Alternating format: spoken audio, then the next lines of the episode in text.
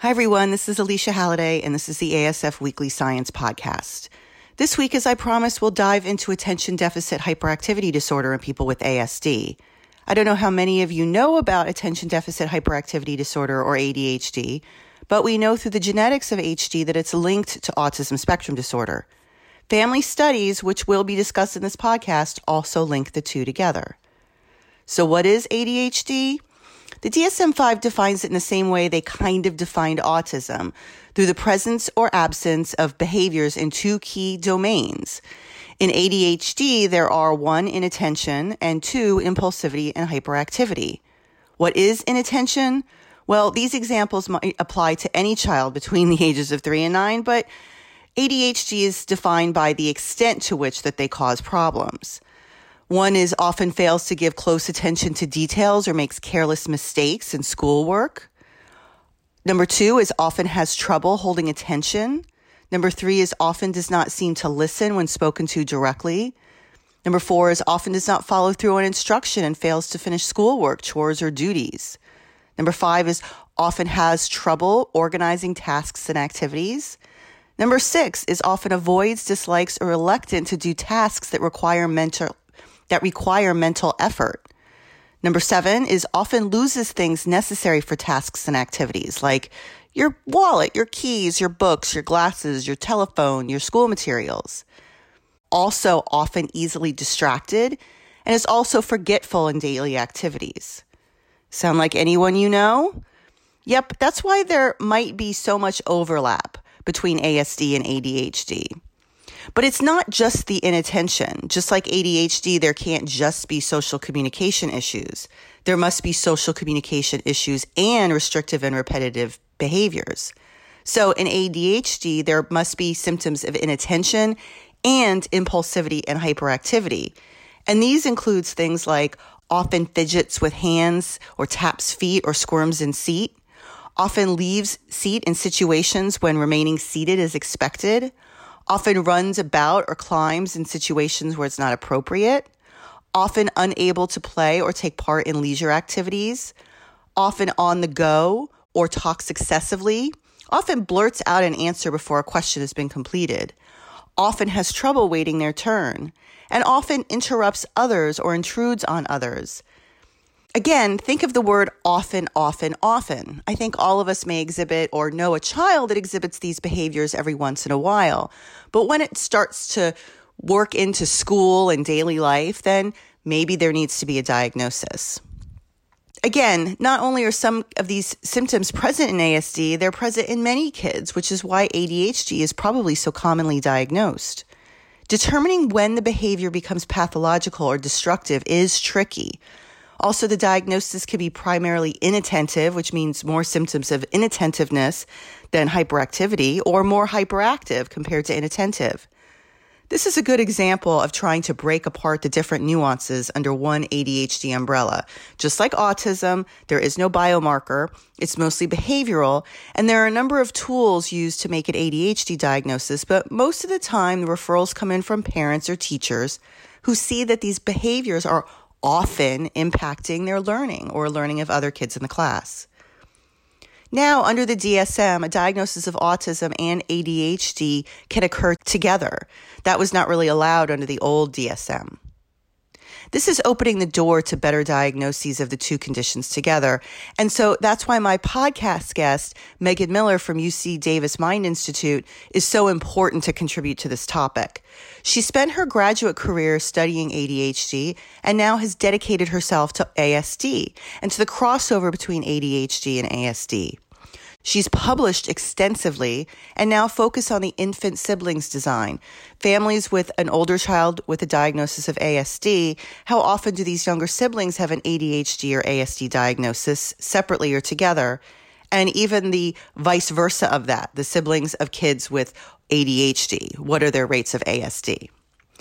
I could talk about this overlap and why there's overlap and where, but who really cares what I think? Let's ask the expert, Dr. Meghan Miller, who really knows more about this than anyone else I know. So, Dr. Miller, how do you study ADHD and autism or autism and ADHD? And what have these studies really found?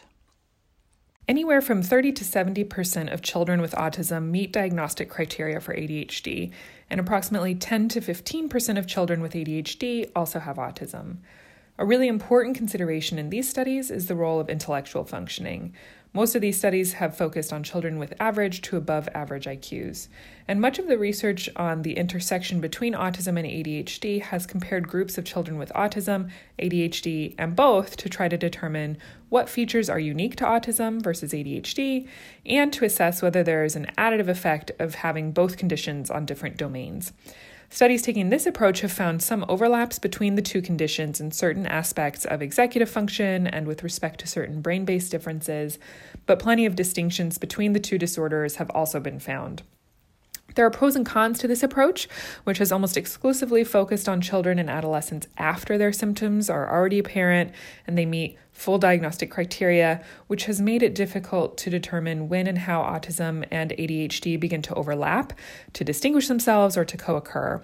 Now, we know from many years of research that younger siblings of children with autism are at higher risk for developing autism themselves. And last year, we published a study in JAMA Pediatrics that found that these younger siblings were also at elevated risk for ADHD, but in addition, we found that younger siblings of children with ADHD were at higher risk for ADHD, but also for autism.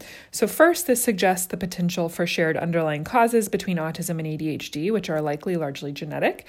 But it also suggests that these younger sibling studies may be a useful way to investigate not only early markers of autism and ADHD, but also the ways in which co occurring autism and ADHD might develop.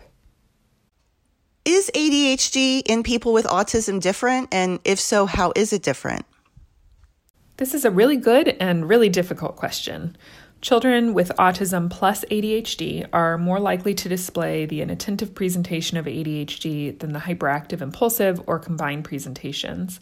And by definition, ADHD is the same in people with autism, meaning that the same diagnostic criteria from the DSM 5 are applied. But I think the jury is very much still out with respect to the question of whether elevated inattention or hyperactive impulsive behavior in the context of autism represents the same thing as it does outside that context. For example, high activity levels could reflect aimless wandering and difficulty sitting in a chair secondary to social or communication challenges in one child. For example, as a result of reduced interest in people and task materials, reduced responsiveness to social reinforcement, language delays, and so on versus frank motor activity in another child. Similarly, inattention in the context of autism symptoms may not index the same quality of inattentiveness and distractibility as would be expected in ADHD, but may instead reflect alternate interests, for example, in sensory stimuli, or lack of cooperation with clinician requests, like social inattention, that's conceptually distinct. So, this makes careful evaluation and conceptualization of symptoms extremely important and highlights the need for additional research in this area. So, along those lines, also, are there symptoms that are similar in both or different in each? And does that differ by age? There are some shared impairments between autism and ADHD, including social difficulties and some aspects of executive functioning. We commonly see a history of language delay in both autism and ADHD, and attentional deficits, though potentially qualitatively different, are core to both conditions. At this point, I think the pattern of findings with respect to symptom similarities are inconsistent across studies, probably largely due to the fact that different studies use different measures and have different ways of defining their participant groups, which can make it difficult to compare across investigations. We also don't yet have good data on whether these similarities and differences change with age. Amori Mikami, Matt Lerner, and I recently published a review on the topic of social functioning in autism and ADHD, which describes some of the challenges to this line of research and highlights a key distinction here, which is that ADHD is really a deficit in performance rather than knowledge, whereas we see knowledge gaps in children with autism. So, children with ADHD generally know what the appropriate behavior is to do, but have difficulty implementing it due to impulsive tendencies or attention problems, whereas children with autism tend to experience more fundamental social knowledge deficits as well as deficits in performance or execution of skills. So, this really implies that interventions targeting social skills development may need to be distinct for these two populations. Dr. Miller, given these similarities and the difference, how does a good clinician make a differential diagnosis or a diagnosis of both? When considering a comorbid diagnosis, it's critical not to quote unquote double dip. That is, to not count the same behavior as satisfying symptoms of both diagnoses. With respect to differential diagnosis, children with autism are very often elevated on parent and teacher report symptom measures of ADHD, but it's not entirely clear what this means. Conversely, children with ADHD are somewhat less often elevated on autism symptom measures, but still, in one study, approximately 20% of children with ADHD who did not have autism were above the autism cutoff on the gold standard assessment for autism, the ADOS. Ultimately, this suggests that clinical judgment and good clinician training in differential diagnosis of autism and ADHD is critical. There's also research to show that rates of comorbid diagnoses are lower when reported by clinicians than when based on standardized parent interviews alone, which suggests that clinicians are determining that some of the apparent ADHD symptoms seen on parent report and other metrics are accounted for by the autism diagnosis. Of course, on the flip side, it's also important to be careful of diagnostic overshadowing and making the assumption that all ADHD symptoms are due to the autism diagnosis when in fact they might not be. Now, things get even more challenging when intellectual impairments are part of the clinical picture, and I don't think we have adequate best practice recommendations for this yet. But in general, the child's developmental level should be taken into consideration when considering a co diagnosis of ADHD. And really important to remember that ADHD symptoms must be developmentally inappropriate based on the individual's developmental level, not just their chronological age. So finally, the main difference that I think in treatment of ADHD is that ADHD really does respond to medication.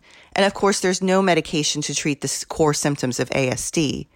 What is on the horizon for clinical trials to treat ADHD symptoms in people with ASD? There are really only two evidence based treatments for ADHD medications, usually of the psychostimulant variety, and behavioral intervention, usually in the form of behavioral parent training, but it depends on the child's age. There have been very few studies focused on the treatment of ADHD in children who have autism using medication, and almost none focused on ADHD oriented behavioral interventions in children with autism.